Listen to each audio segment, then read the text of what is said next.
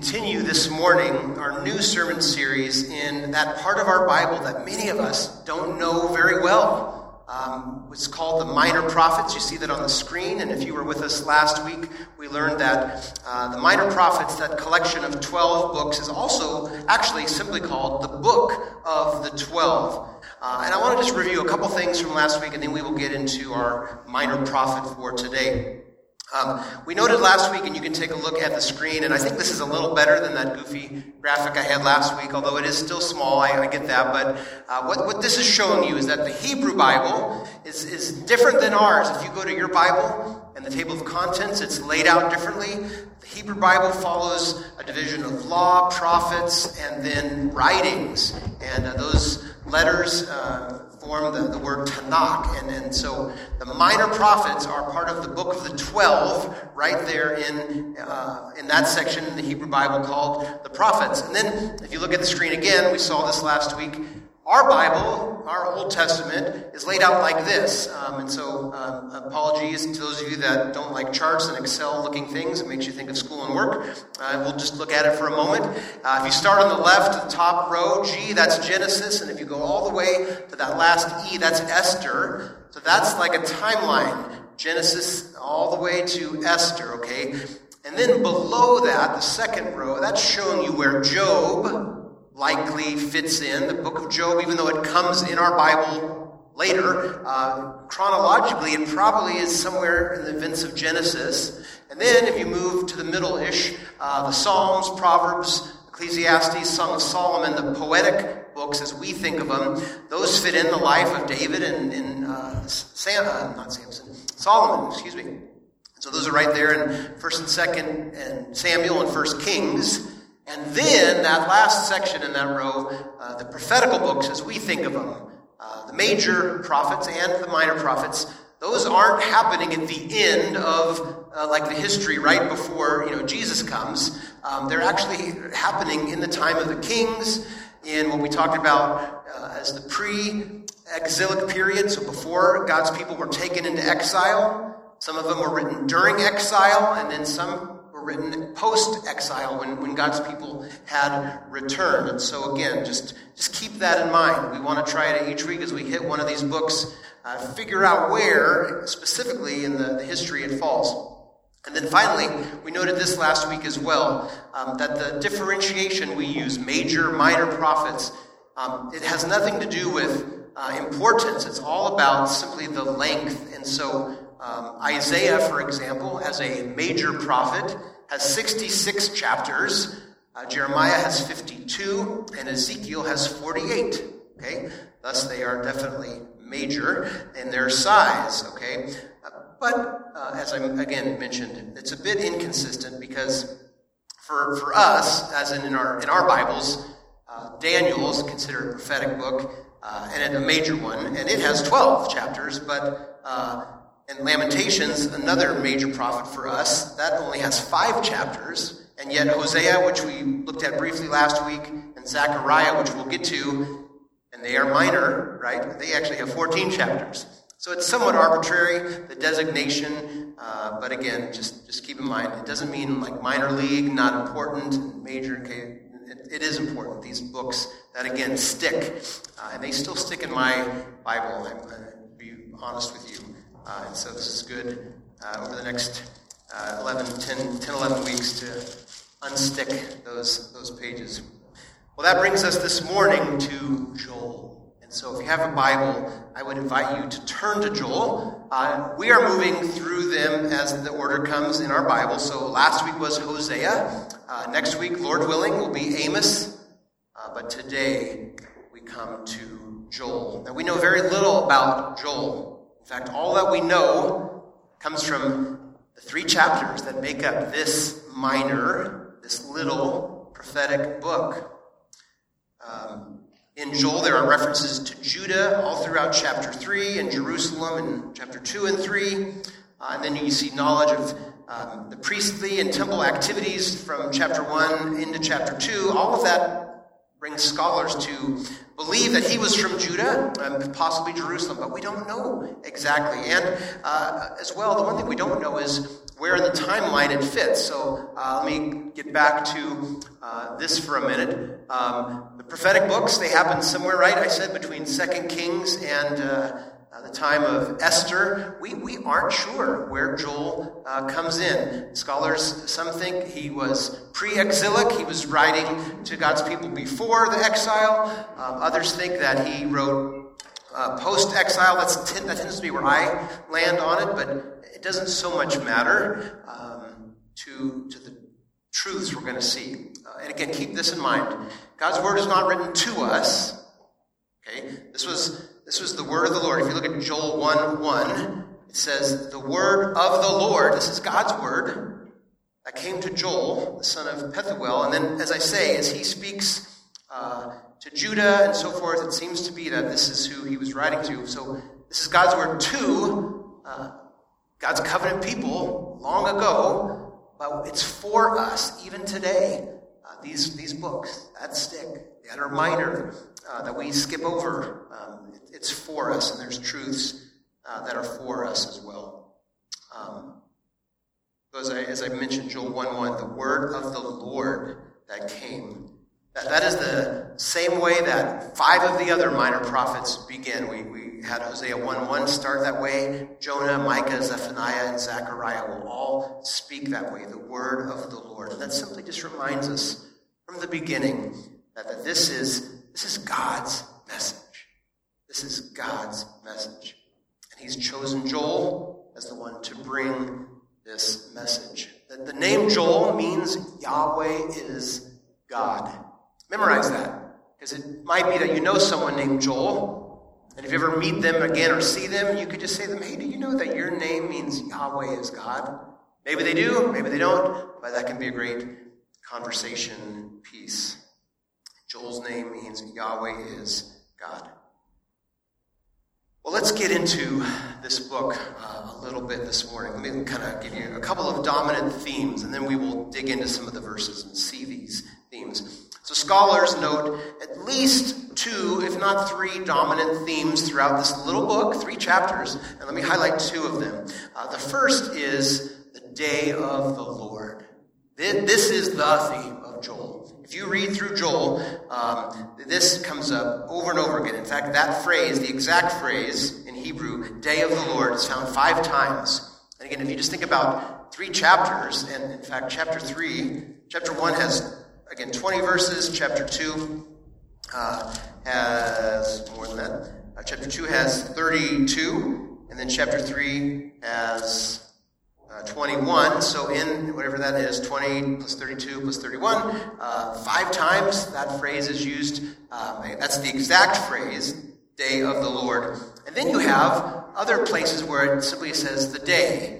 Lord's Day or things like it, other what we would call synonyms for the day of the Lord. Um, this is the dominant theme. What is the day of the Lord? Well, in, in Joel, the day of the Lord is a day of destruction and threat for Israel. Yes, day of destruction for God's people. Um, Joel 2, verse 1 and verse 11. It's also a day of destruction and threat for the nations. The day of the Lord is spoken of both ways. It's God's judgment on his people, it's God's judgment on the nations. Joel chapter 3, verse 14. The day of the Lord also speaks of, again, devastation and final, what scholars call final vindication of God and his people. It's connected to God's presence. The day of the Lord speaks of when God would be amongst his people. It's, it speaks of his blessing and ultimately of his salvation. So covers a lot of ground, the day of the Lord. Now, we, as, as Christians, that if, if you just kind of look up at me for a second, uh, from my vantage point, like history back in time is that way. Or I guess that's your vantage point, and I'm helping you look like that way in, in time, right? So, way back, some 2,000 years ago, Jesus came in, in time and space. Um, and that is definitely uh, the day of the Lord, and He's going to come again. And the day of the Lord is that day when He will return. And so, for us, uh, being Christians, being on this side of the, the cross, uh, we look to the fact that He came, but He's coming again. And, and, so there's a now and a not yet, right? The day of the Lord is here. Even as Jesus said, the kingdom of God is at hand, but then the kingdom will come completely when he returns. So there's these, these tensions that exist, not only related to the kingdom, but even to the day of the Lord. And so it's judgment, but it's also blessing, it's vindication, it's God dealing with his people, it's God dealing with the nations. And so context, context, context always is main thing to know. In, in which instance, what is it speaking to? But again, this is the dominant theme in this little minor prophet. One commentator summarizes this way In each case, the day of the Lord indicates a time when the presence of the Lord brings judgment and or deliverance and blessing, depending on the circumstances. Therefore, although the day heralds destruction for the nations. It also functions as a time of salvation for God's people. The Lord remains a refuge amid chaos of judgment. And listen, that's going to be the case when the day of the Lord comes again. For those of us that are in Christ, our sins have been dealt with. And we welcome the day of the Lord. He's coming back. It's glorious. Glorious second coming. For people who haven't, responded to the gospel call, the day of the Lord's not going to be glorious. That's the way the scriptures speak. We'll talk more about this in a few moments. A second key theme in this little book is the theme of repentance. Repentance. Um, again, we'll look in a moment at some text, but um, because the day of the Lord is coming, God's covenant people are called to repent, to turn away from their idols, from their sin, um, and to cry out with sincerity of heart to God. Um, and again, we'll, we'll, see this in some passages. Those are two of the main movements uh, throughout. Um, just briefly, you can take a look if you're interested, and your Bible may have something similar. Um, this is the same wording in a couple of my resources, so I wouldn't be surprised if you have this maybe in a study Bible. Uh, the outline is rather simple. Uh, there's two main parts to the, the, book of Joel, number one, in uh, chapters one, um, chapter one, verse one through kind of the middle of chapter two, verse 17. It's about the judgment against Judah and the day of the Lord. And then that gets subdivided into this, this scene of a locust invasion. We're going to talk about that in a moment. And then finally, an army invasion, uh, which is the arrival of the day of the Lord. And then, kind of the second main point, which comes then chapter 2, verse 18 through the end, it's about the mercy of the Lord and his judgment against the nations. And again, subdivided mercy, the Lord responds by restoring his people. They, they repent, and he restores. But then the end, chapter 3, deals with the Lord's judgment against the nations, um, and then ends with this promise of his dwelling with his people. So, the book of Joel. Well, let's look for a few minutes uh, at some of the verses. Jump forward just briefly. Chapter 1, 1 you should be at, but look with me at verse 4. Chapter 1, verse 4. What the cutting locusts left, the swarming locust has eaten. What the swarming locust left, the hopping locust has eaten. And what the hopping locust left, the destroying locust has eaten. So there's this picture right away, early in the chapter, early in the book, about swarm uh, of locusts, and it is, it is a dominant picture, a dominant, you know, um, thing that God uses to to speak through Joel to his people. I, will just be honest with you. Whenever I, I, read verse four, I think of this guy on the screen, and uh, so that's Hopper from Ants. And uh, anyway, uh, my, one of my kids was asking me, Dad, what are you going to say when you show that? And you should be in here, and then you know. Um, and so Hopper, and they swarm, and uh, now you're going to, and you should go home and watch Ants. It's a fun one. Um, so it doesn't necessarily indicate here in verse 4 that there's these categories of locusts. It may just be a poetic way that, that these locusts, some have cut, uh, some are swarming, some are hopping, but, but it's just this intense picture, this swarm, this swarm of, you know, kind of large, big, big grasshoppers, if you will. Um, Deuteronomy chapter 28, verse 38, it's on the screen, says, but think about that. Back to your timeline a minute. Deuteronomy, like way back. Genesis, Exodus, Leviticus, Numbers, Deuteronomy.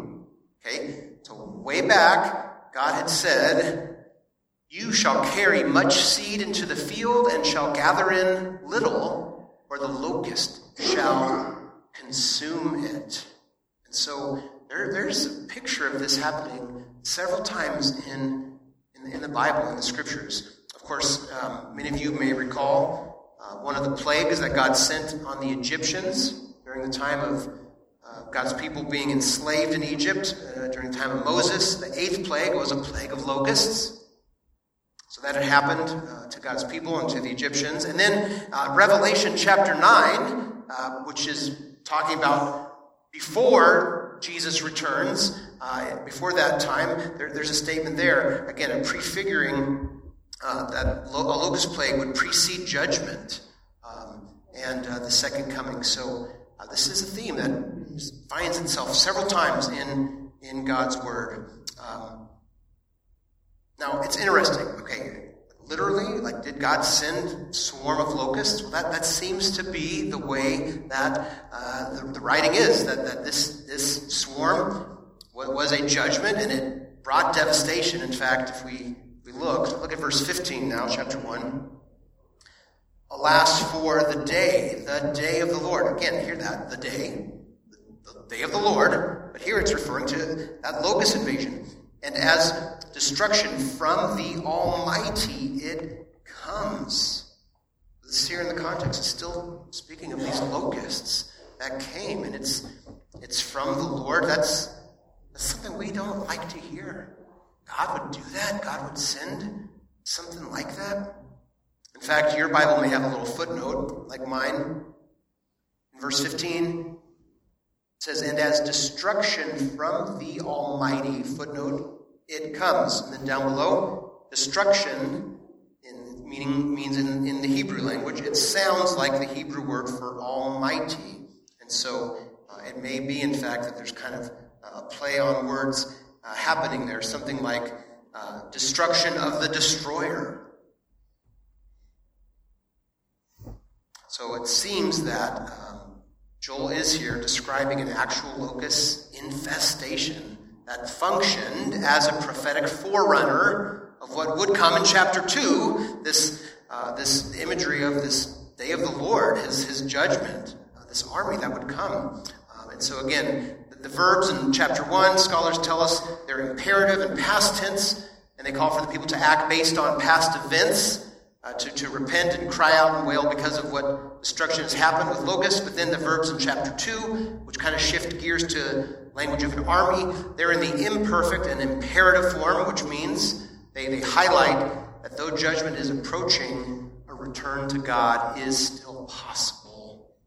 Right? So before the day of the Lord, before this, these locusts came and destroyed, and they're a picture of what else is going to come when, when it is the day of the Lord. So get ready, return, Pray, seek me, and so forth. Jump ahead to chapter 2 now, verse 11. chapter 2, verse 11. The Lord utters his voice before his army, for his camp is exceedingly great. He who executes his word is powerful, for the day of the Lord is great and very awesome. Who can endure it? Hope you hear, just in me reading it, and hopefully you're seeing it. Who's in charge? God is. God is in charge. It's His prerogative. The sin locust, it's His prerogative to come, bring destruction, judgment, all of that. But as I said, the day of the Lord isn't just those intense things, harsh things, destructive things. Because now let's look at Joel 2, beginning of verse 12. Yet, even now, declares the Lord, return to me with all your heart, with fasting, with weeping, with mourning, and rend your hearts, not garments. Hear that. This, this call to God he's, he's sent the locusts and they've, they've brought destruction. And he's judged his people, but he's saying, Return to me.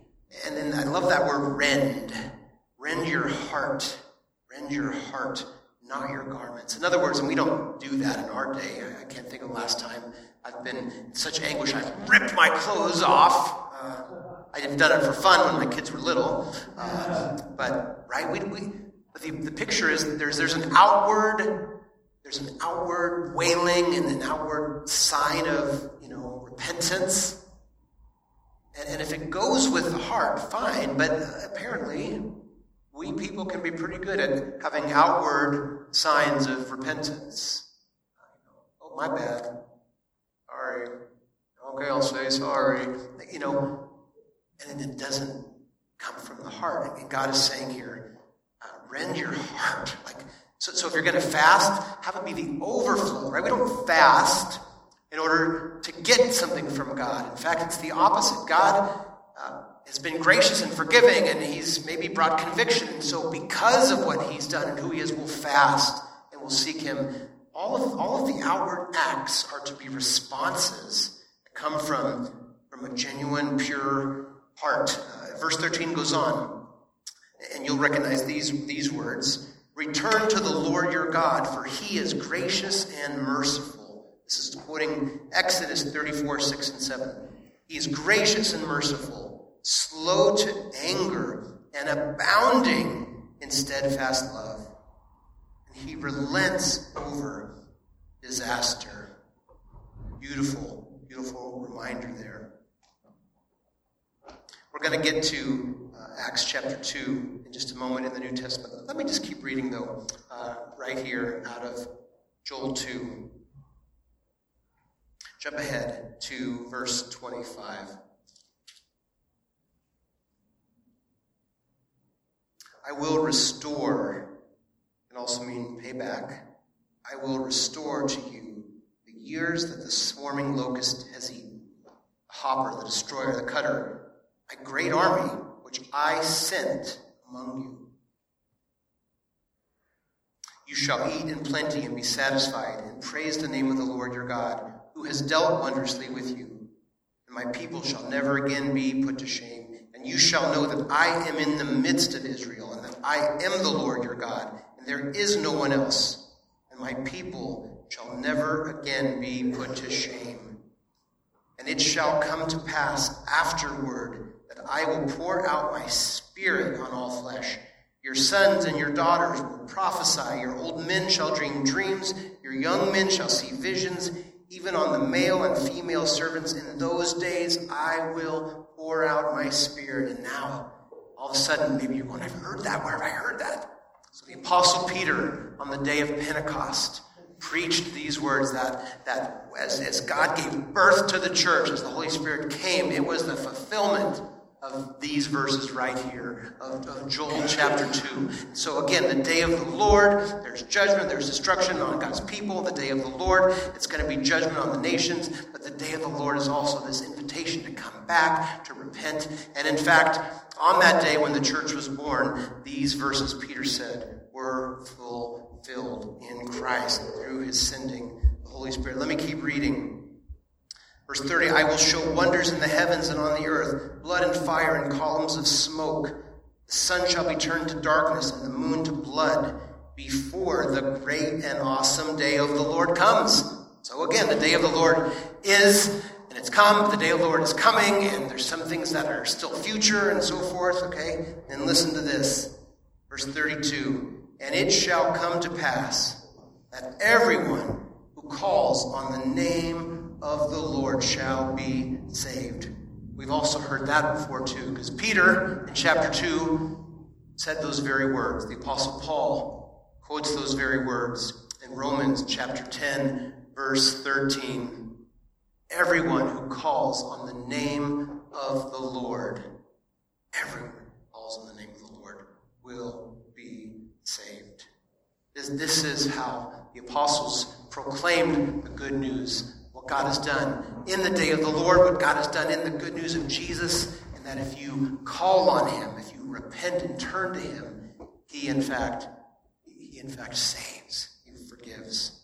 So you see, hopefully, the connection that these themes from Joel, from this prophet of the day of the Lord and of repentance, they, they, they come together in this climactic way at the day of Pentecost. Because the day of the Lord has come, the church is born, and his presence is now with his people in the Spirit. As people then hear Peter and repent. And so God doesn't just universally give this. No, through you and I, we proclaim this message, whether it's from a platform like this or in conversation at home with our kids or over coffee with neighbors and coworkers. Repent. To God. He longs to save. One of my favorite quotes from Martin Luther, I mention this often. Um, it's from the 95 Thesis, and so we might remember that in 1517, Martin Luther probably at that point doesn't fully understand the gospel, but he's been studying the Word of God, and he's fed up with the abuses that have been happening in the church these, these peddlers of God's forgiveness pay some money and, and, get some time off purgatory, pay some more money, and you can get your grandma out of purgatory. And he's, he's fed up with it. And so he wants to have a debate, he wants to have a discussion. So on Reformation Day, not Halloween, Reformation Day, October 31, 1517, he nails 95 theses, things he wants to talk about, to the church door in Wittenberg. It's like a community bulletin board. And the first one is that the Christian life is to be repentance. Like that is to be our, our life. And so we repent at some point, the first time when, when God opens our eyes and we see that He is calling us to Himself and He's inviting us to call on Him and be saved, and we repent and we say, God, forgive me, I need you. And then we continue to live that way. At least we should. Christian's life is one of daily repentance, one of daily coming back, because we are prone to wander, prone to wander. Timothy Witmer, he's a writer and scholar, he says this Both the judgment and the promise remind us of our desperate need for God's help. The judgment that our sins deserve is far worse than a plague of locusts promise of the Spirit reminds us that the help we need is nothing less than the supernatural, and it's through the ministry of Jesus. The requirements of judgment and of supernatural provision have both been met. So just remember for a minute the, the essence of the gospel message. 2 Corinthians chapter 5, verse 21. For our sake, he, referring to God, made him, referring to Jesus, for our sake, he made him to be sin, who knew no sin, so that in him we might become the righteousness of God. A great exchange. And then 1 Peter 2.24, he himself bore our sins in his body on the tree, that we might die to sin and live to righteousness. It's by his wounds you have been healed. So Jesus himself took on if you will, the plague. It's a plague of judgment. So we don't have to worry any longer about the day of the Lord and the judgment, because if we're in Christ, Jesus took it. And then, recall with me back into the Gospel of John, Jesus promised, John 14, 16, I will ask the Father, and he will give you another helper to be with you forever. That's the Holy Spirit. So now Jesus dealt with our sins. He sent the Holy Spirit, so God's presence is in us. So we get to live this life of having God's judgment dealt with. We get the very presence of God, and we can continuously repent and come back. I want to say one thing, going back into Joel 2 for a moment.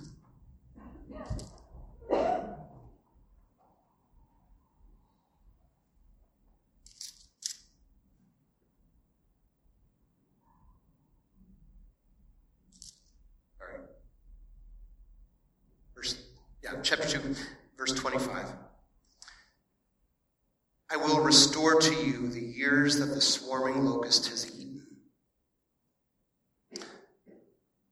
So, how do we claim that verse? Well, again, we, we didn't literally have swarming locusts sent to us as judgment. That, that happened to God's covenant people before Christ. But again, if locusts are a judgment and a picture of, of God's God's control, and I tried to show you in each of the times, several times that it's mentioned, it's God who sends the locusts. It's God's judgment. It's God bringing this destruction for, for a purpose, ultimately, so that people would, would turn to Him. So, do we get to claim this? Do we get to pray this? God, restore to me, to us, the years that the locusts have eaten. Daniel and I were talking about this briefly this morning. I think it's not unlike a verse like um, Jeremiah 29 11. I know the plans I have for you, declares the Lord. God knows the plans He has for us. Yes, uh, He does. the verse goes on, and we've talked about this verse in years past.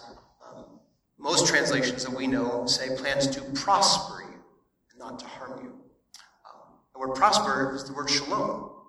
Plans to shalom you. And, and so that is not a promise to us directly. That was a promise to God's people uh, in exile and, and, coming back out of their Babylonian captivity. Um, but we can apply it through the gospel. This is what the Apostle Paul says that in Christ, all of God's promises are yes. So, how does this verse then be our yes in Christ? Well, life has consequences, sadly, we know that. And um, if we figuratively think about our sin and, and maybe what's happened, and, and how maybe if we picture it as like what locusts have destroyed, and now it's you know it's sort of dead, like we, we understand that, that that's a consequence of, of choices and how, how does God restore? Is He going to just like all of a sudden cause us to be prosperous and wealthy? Maybe. But this is not a promise to, to take God at His word. Like, God, you promised to restore, to pay back. Unless we, we, we stop and say, well, I do know in Christ um, I, I am forgiven. And in Christ, I'm restored. In Christ, I'm one now with God. I'm at peace with God. Right? We learn in, in Romans through the gospel, through what he's done, through being justified, we are at peace. That's a restoration of. It may be that on this earth, there's consequences that, that follow us and even maybe go before us. But one day, he will return. And one day, when he comes, then yes, there will be a full restoration as we read this verse, and I've heard this verse a lot over the years, a verse prayed for, and I think it's okay to pray it. God, would you restore? God, I messed up. I screwed up. Uh, you know, I mean, I have, but I don't, I don't literally right this moment. I'm just saying, like, I'm aware of my stuff, my sin, and the consequences, and, and you may be too. And, and so we, we can go, God, would you restore? Like, my sin, my, my bad choices, have brought devastation. Would you restore to me? And God says, I will one day for sure. You are restored in Christ. And then we wait. And it might be that if he doesn't on this earth, it's, it's him saying no. No. Because what you've lived through, it's going to point you to me, your continual need for me. It's going to point you to point others to me and, and tell others that we, we again, there's consequences. A little leaven leavens the whole lump, Paul says, like this picture of yeast, like it spreads. Um, we reap what we sow, and that's life. But that doesn't mean God's not spiritually restored, so one day won't. So keep that in mind.